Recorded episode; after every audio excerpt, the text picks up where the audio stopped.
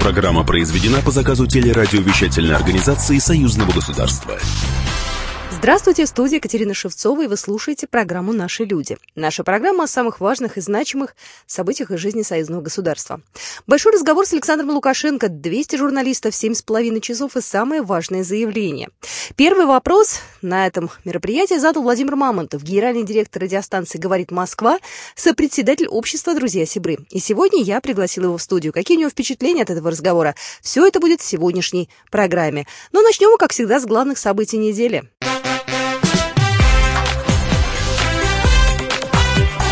Главное за неделю.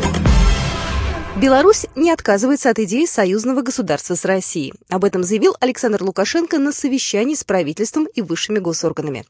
Минск по инициативе Москвы готов пересмотреть подходы к интеграции и важные экономические вопросы, заявил президент Беларуси. Нам нужно еще раз проанализировать, где есть неиспользованные ресурсы, которые можно задействовать. Еще раз хочу подчеркнуть, что Беларусь сохраняет абсолютную приверженность идее союзного строительства. При этом основной принцип данного проекта – равные условия для наших сограждан и субъектов хозяйствования. На иных других принципах союз невозможен. И этот принцип равных условий должен неукоснительно соблюдаться. Постулат суверенитета также остается для Беларуси незыблемым. Также Александр Лукашенко добавил, уникальное положение Беларуси на стыке ЕАЭС и Евросоюза должно приносить пользу стране. Ну и продолжая тему, в концепции сближения законодательств Беларуси и России могут учесть опыт Евросоюза. Об этом заявили на прошедшей на этой неделе в Полоцке заседании комиссии парламентского собрания. Союзные депутаты рассматривали примеры использования модельного законотворчества этими межгосударственными объединениями. Подробнее об этом рассказал Артем Туров, председатель комиссии, член Комитета Государственной Думы по делам Содружества независимых государств, евразийской интеграции и связям с соотечественниками. В первую очередь пятерка, ЕС, это вопрос, связанный с экономикой. И Евразийский экономический союз не так долго действует. Если взять, например, аналоги, с чего сформировался, например, Европейский союз, если вы помните, это изначально был союз, как раз связан чисто с экономикой, Франции и Германии, союз там стали, он тоже формировался не 2, не 3, не 5 лет. Европейский союз пришел к той точке взаимоотношений, той точке взаимодействия практически через полвека, когда начались изначально инициатива появилась и предложение. Поэтому нормально, когда идет притирка разных позиций для того, чтобы сохранить национальные интересы стран, для того, чтобы выработать единую позицию. Мне кажется, Евразийский экономический союз уже решил ряд вопросов, но, конечно, необходимо в любой структуре, она является гибкой, подвижной, необходимо вносить определенные изменения, следить, как они реализовываются, может быть, иногда и критически относиться к ряду вопросов для того, чтобы эффективность работы той или иной конструкции была повышена. Кроме этого, союзные парламентарии обсудили вопросы интеграции Беларуси и России. Эту тему накануне поднимал Александр Лукашенко. Напомню, президент заявил, Беларусь сохраняет абсолютную приверженность идее строительства союзного государства с Россией. Однако основным принципом этого проекта должно стать создание равных условий для его участников. На этой неделе в Санкт-Петербурге простились с Жаресом Алферовым. Панихида прошла в научном центре Академии наук. Путь Алферова к научным достижениям начинался в Беларуси. Он закончил 42-ю Минскую школу с золотой медалью. Студенческие годы ученого начинались в Минском политехе. Сейчас это Белорусский национальный технический университет. Ну а годами позже ученый помогал с оснащением университета и читал здесь лекции. Георгий Вершина, первый проректор БНТУ, вспоминает великого ученого. На всю жизнь запомнится это. И вот сколько у меня есть время, я всегда сейчас привожу пример, что Нобелевский лауреат нашел время приехать в БНТУ и почитать лекции. Это многое стоит. И пусть ему будет большая память, наша искренняя благодарность. Мы его всегда будем помнить. Академик Сергей Килин рассказывает, что познакомились и подружились они с Алфером благодаря науке. В 1983 году в одной из газет вышли материалы тогда еще молодого ученого и большая статья уже известного физика. Любые даты, любые события, причем эта память была феноменальная. Он знал по любому направлению. Посещая музей Великой Отечественной войны, он знал историю досконально. Жарес Алферов не дожил до своего 89-летия всего 2 недели. Ну и возвращаясь к теме нашей сегодняшней программы, еще раз напомню, на прошлой неделе, 1 марта, в Белэкспо собралось более 200 журналистов, общественников, политиков и экономистов на традиционный большой разговор с президентом. После мероприятия журналисты и участники этой дискуссии делились своими ощущениями. Ярослав Романчук, экономист, член Совета по предпринимательству при президенте Республики Беларусь, принимает участие во второй раз в большом разговоре, и он задал вопрос президенту на экономическую тематику. Позиции могут быть разные, но самое главное, что вот именно в процессе такого диалога происходит их сближение, потому что люди узнают разные факты, вот, и поэтому самое, вот, на мой взгляд, важное было, что, как сам сказал президент, важно, чтобы такого рода дискуссии было гораздо чаще с разными уровнями органов власти. Вот тогда понимание между президентом и научным сообществом, экспертом будет гораздо больше. Андрей Кривошеев, политический обозреватель агентства телевизионных новостей Национальной телерадиокомпании Республики Беларусь, задавал вопрос про фейковые новости, которые стали появляться после встречи на высшем уровне в Сочи. Первый большой разговор 2 года назад показал, что многие из тех трендов, которые только намечались тогда, и которые президент обозначил в большом разговоре доверительным, таком открытым, с журналистами, они исполнились. Исполнились не только в формате небольшой Беларуси, где мы действительно о многих тенденциях догадываемся, можем предсказать, предполагать, и как журналисты, как эксперты, но и в глобальной политике. Я задавал вопрос о тех фейковых интерпретациях, домыслах, спекуляциях, которые возникли после этой тайной вечери в Сочи, когда 4 лидера 4 стран, Беларуси, России, Турции и Ирана, выпили чай, пообщались в доверительной обстановке. После этого не только в Беларуси, в России, в Казахстане возникло множество спекуляций. Считали, что вот после этой встречи Беларусь может втянуться в сирийский конфликт, отправить туда своих миротворцев будет практически обязана как член ОДКБ. Другие говорили, что нет, это вот укол в сторону Казахстана и астанинской переговорной площадки по Сирии, мол, она не дорабатывает, решили подключить Минск. Третьи утверждали, что это просто протокольное мероприятие, сели, попили чай. Поскольку я в политической журналистике достаточно давно, я знаю, что это не просто протокольное мероприятие, и просто так президенты чай, извините, не пьют. Поэтому я этот вопрос сформулировал, президент ответил, что да, это было приглашение Владимира Путина. Насколько я понял из контекста, России в этом сложном бермудском треугольнике вокруг Сирии все-таки понадобилось не столько не военное, не столько там экономическая или какая-то другая, а чисто моральная поддержка от союзника, и в том числе эти вот личные контакты между нашим президентом и лидерами Турции и Ирана. Также один вопрос задал мой коллега, журналист «Комсомольской правды». Ему слово. Добрый день, меня зовут Алексей Иванов, «Комсомольская правда», отдел политики. На большом разговоре с Александром Григорьевичем Лукашенко я был в первый раз в этом году. Конечно, произвело достаточно большое впечатление организация этого мероприятия. Сам разговор был очень долгим, очень конкретным. Александр Григорьевич подробно отвечал на каждый вопрос. Лично мне удалось задать вопрос уже ближе к концу этого разговора. Это был уже 6-й час беседы. Но, тем не менее, Лукашенко оставался в хорошей форме, тоже подробно ответил на мой вопрос, который звучал так. Готова ли Республика Беларусь официально признать вхождение Крыма в состав Российской Федерации? Александр Григорьевич подробно высказал свою позицию по этому поводу. Он объяснил, почему до сих пор наши союзники этого шага не сделали, но там понятны политические мотивы, которые ими двигают, и он говорит о том, что Россия еще может понадобиться Беларуси именно в качестве посредника в переговорах между Россией и Украиной. Ну, а первый вопрос задал наш российский журналист, и сегодня я пригласила его в студию.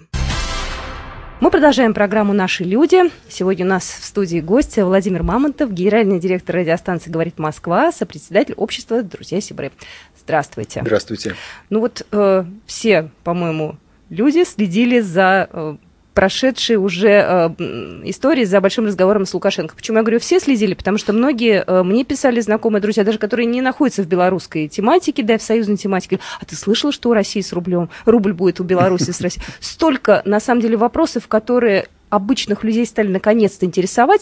Означает ли это, что большой разговор с Лукашенко все-таки дошел уже для тех, кто раньше не был в союзной плоскости? Ну, вы знаете, я думаю, что всякие такие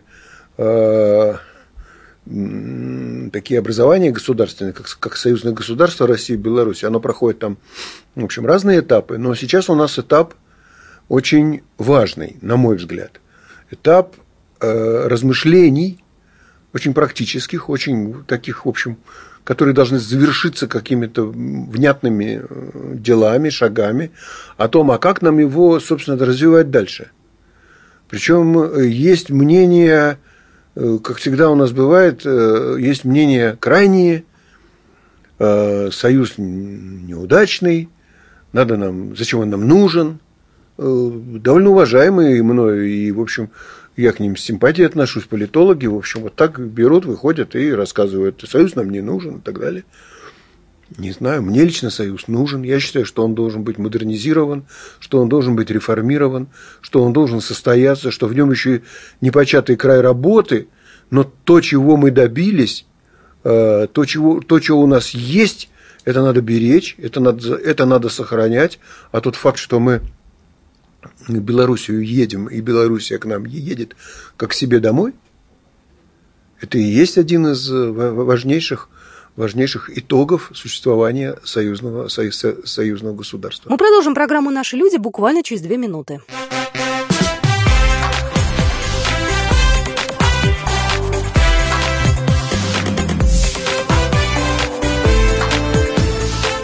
«Наши люди».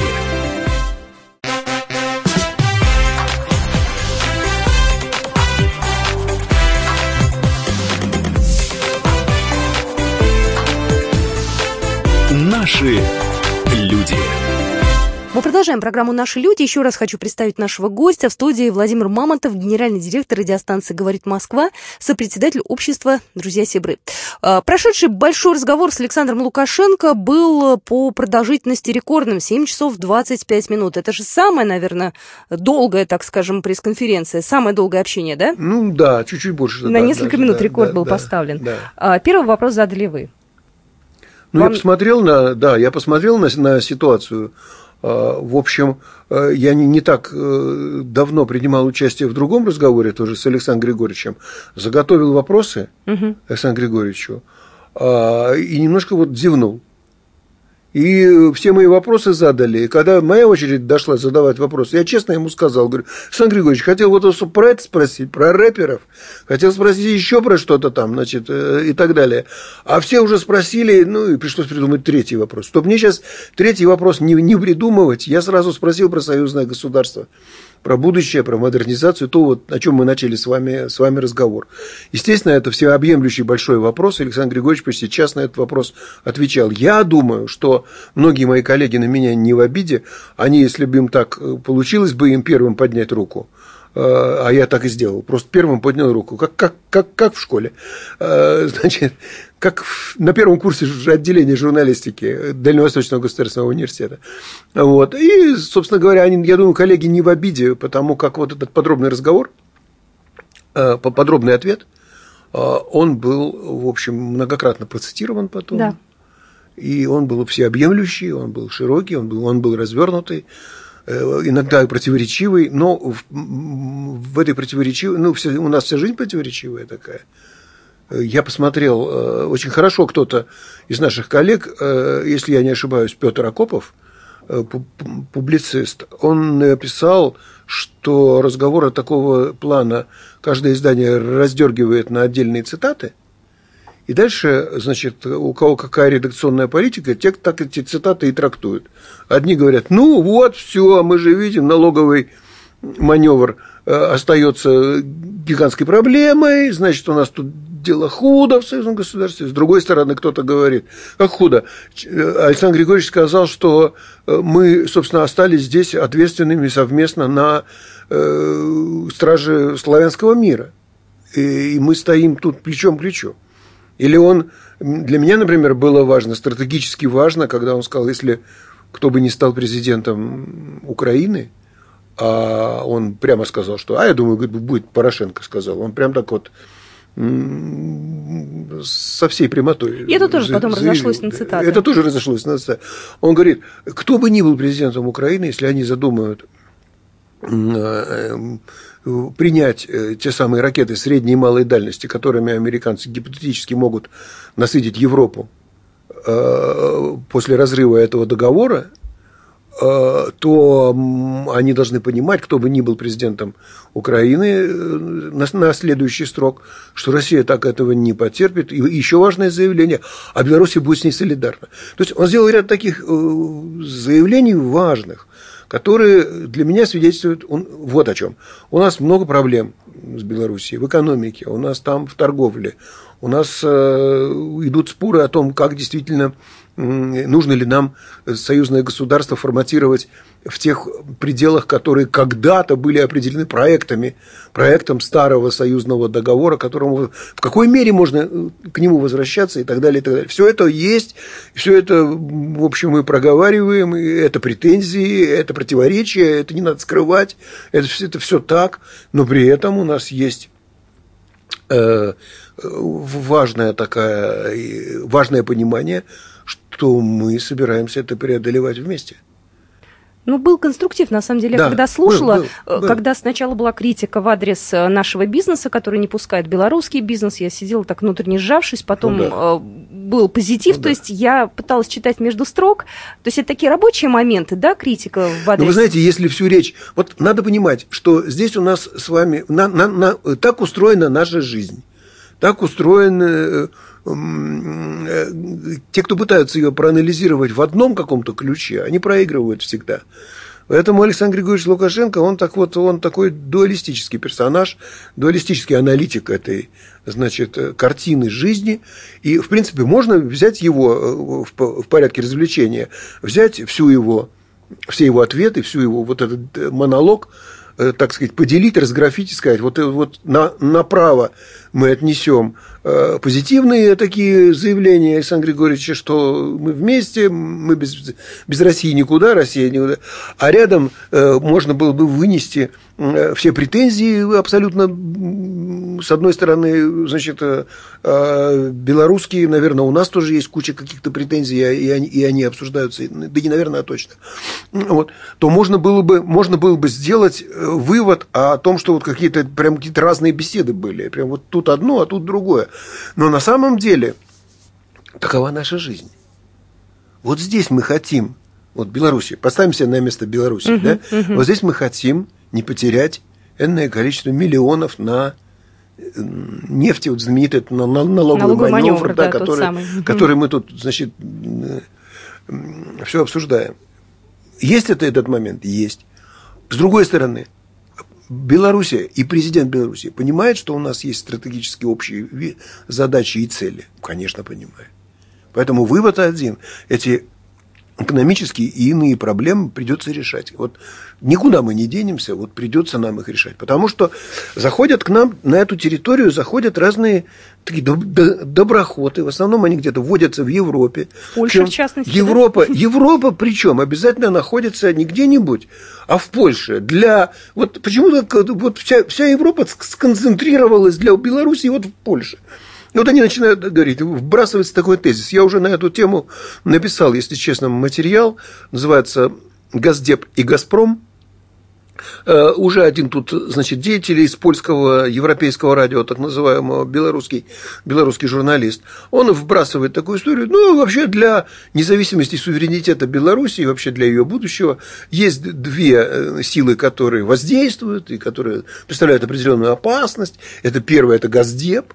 Хоть, слава богу, он хоть называет его уже хорошо. Ось зла. Да. А второе – Газпром. Знаете, одно другому не равно, но всегда вот такую какую-нибудь журналистскую формулировочку кто-нибудь брякнет, да, и вот она, такая Газдеп с Газпромом. Один справа, другой слева, один с востока, другой с запада.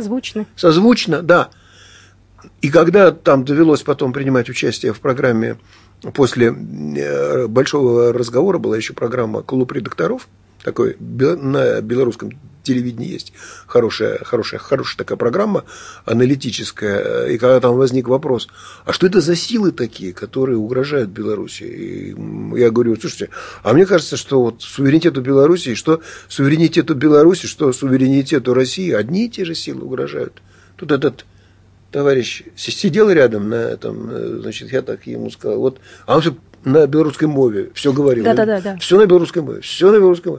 Я ему говорю, вот, вы знаете, и пособник этих сил вы. А слово «пособник», сказал я, можете переводить на белорусский язык. Как по-белорусски будет пособник? Вот что-то замялся, так и не придумал. Видимо, может, нет такого слова. Или звучит так же. Не первый раз идут уже разговоры о том, что Беларусь и Россия не собираются объединяться. Вот эта фраза прозвучала, никаких планов поглощения нет. Она звучала еще месяц назад. Я пытаюсь понять, почему она вдруг, эта тема возникает. Какие-то разговоры, что ли? Я вам скажу. Значит, есть такие люди...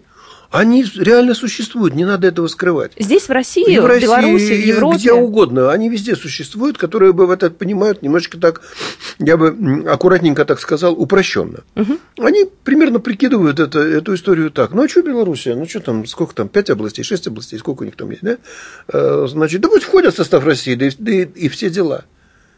Слушайте, значит, это все, конечно, очень... просто выглядит, на словах, да. Слушайте, я, например, вот в этом плане совершенно согласен с Александром Григорьевичем. Он говорит, подождите, мы прожили длинную жизнь. Мы создали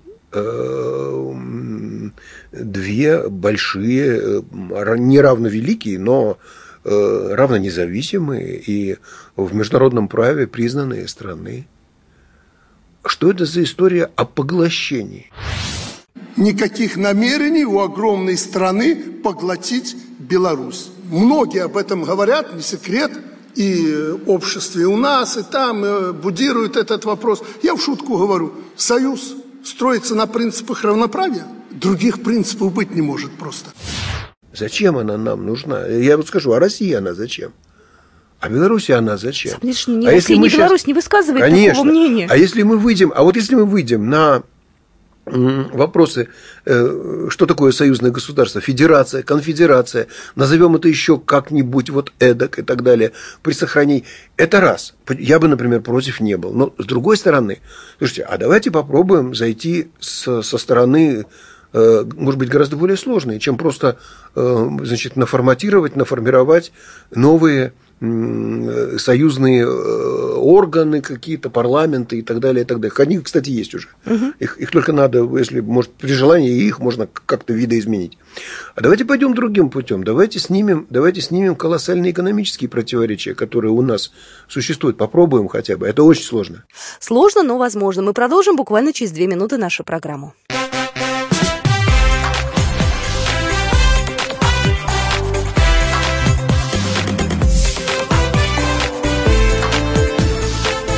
Наши люди.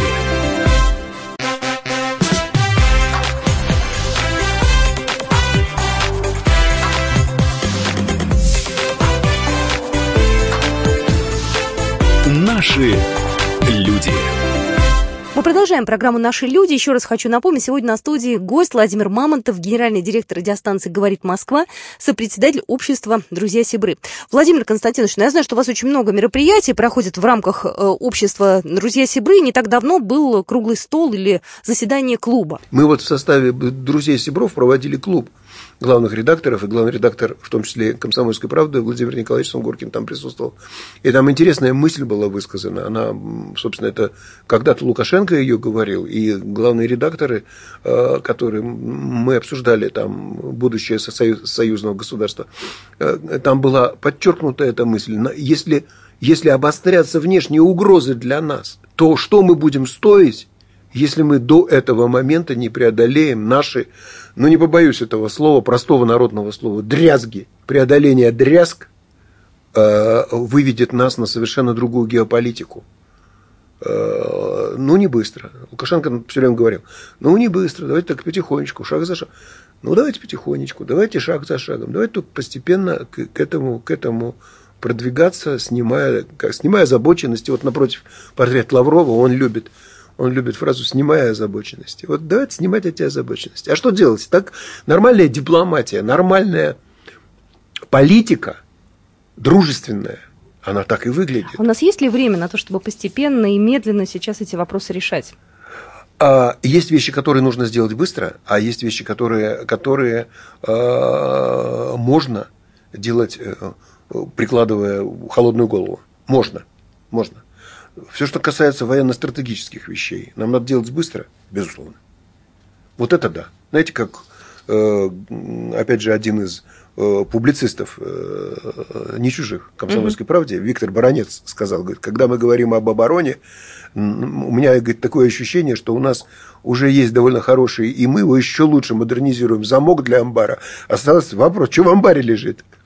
Вот у нас тоже. Но все равно амбар мы должны закрыть на крепкий замок вместе с Беларусью. Это очень важный момент.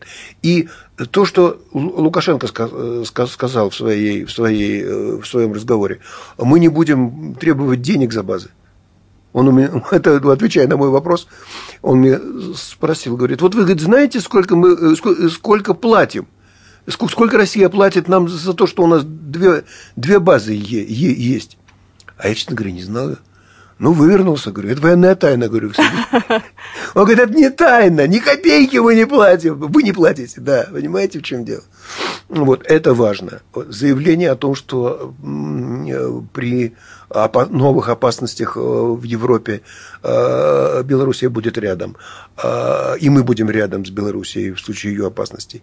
Весь монолог Александра Григорьевича относительно необоснованного роста, гигантского, я бы сказал, роста военных расходов в Польше, которая там вознамерилась теперь модернизировать. Против кого она модернизируется? Чего она, собственно говоря, хочет? Ну, они же договаривались вроде с НАТО о том, что им нужны деньги, они хотят... Вот. А нам это зачем? Нам это не надо. Ну, вот нам это не надо, но нам придется отвечать каким-то образом совместно, потому что другого пути у нас нет.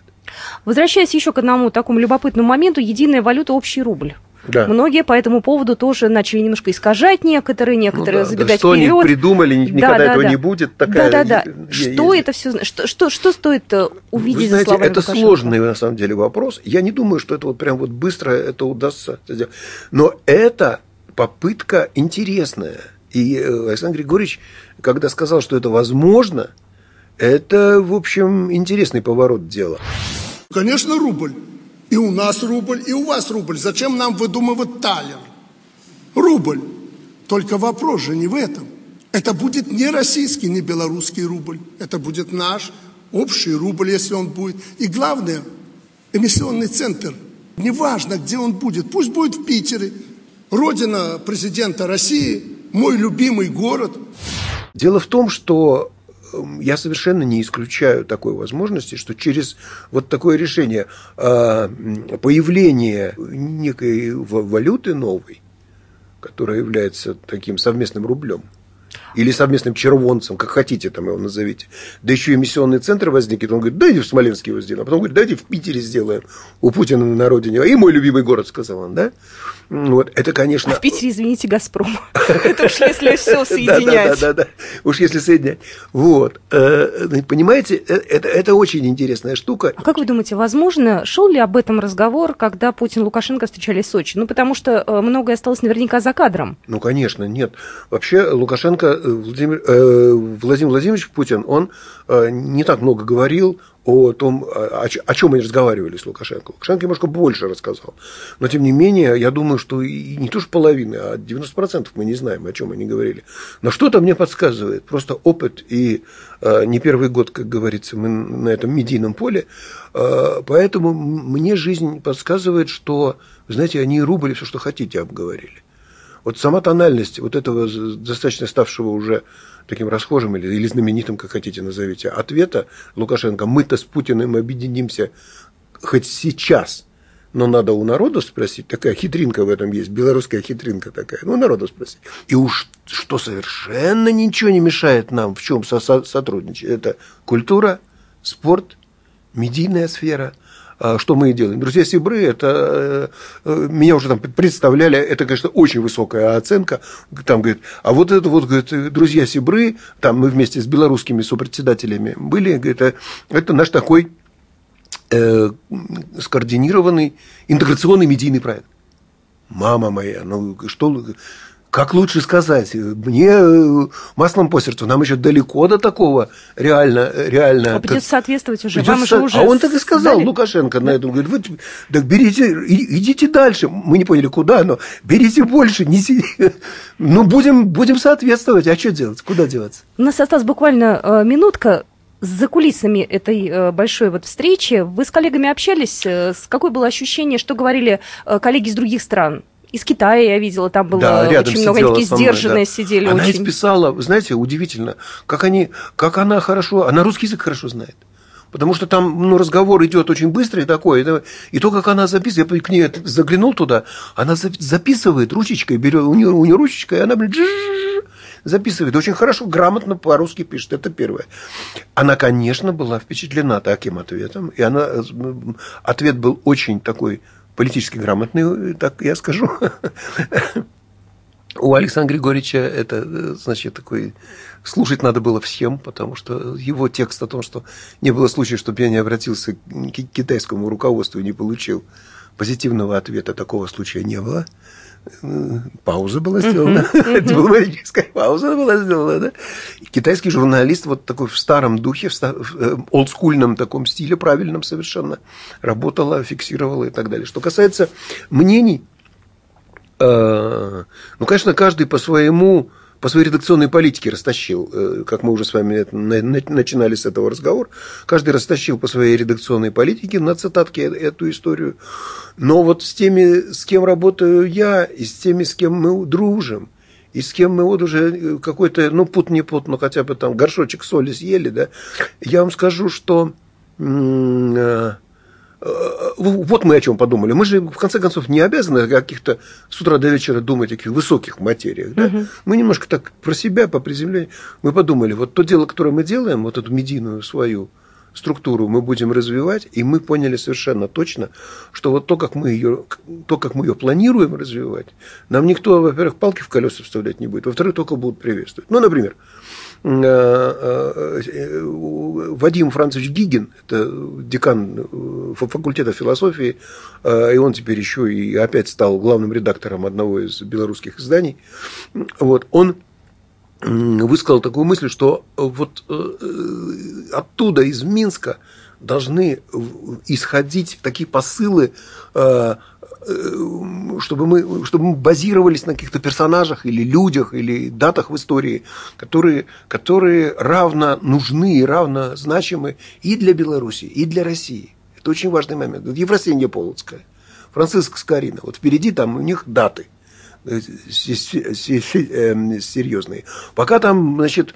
налоговый маневр, значит, состоится, нам ничего не мешает от души по-настоящему праздновать или там, значит, совместно изучать эти замечательные даты нашего или персонажей нашей совместной жизни. Можно так далеко не ходить, можно к героям Великой Отечественной войны обратиться, можно к сегодняшним. Сегодня мы сталкиваемся с тем, что у нас дефицит в медийной сфере, дефицит поступка, дефицит какого-то героического начала, да? А кинешься, если в реальную жизнь окунешься, что в Беларуси, что у нас. Мне тоже это недавно приходилось посмотреть. Слушайте, да у нас одних детей, которые совершили какие-то, если не подвиги, то, по крайней мере, абсолютно героические поступки, спасли там своих сверстников и так далее. Но почему не это? Почему не... То есть, может быть, вот это гуманитарное, историческое, образовательное и так далее, и так далее, и так далее. Вот эти сферы все, да, вот точно нам ничего не мешает тут быть абсолютно едиными, потому что нет разрыва никакого культурного. И кстати, допускать его не надо. Спасибо большое. Еще раз хочу представить нашего гостя сегодняшнего. Владимир Мамонтов был сегодня в студии, генеральный директор радиостанции «Говорит Москва», сопредседатель общества «Друзья Сибры». Спасибо большое. До свидания. Спасибо. До свидания вам.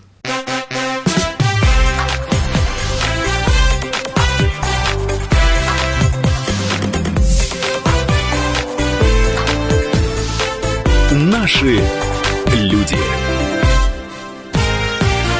Программа произведена по заказу телерадиовещательной организации Союзного государства.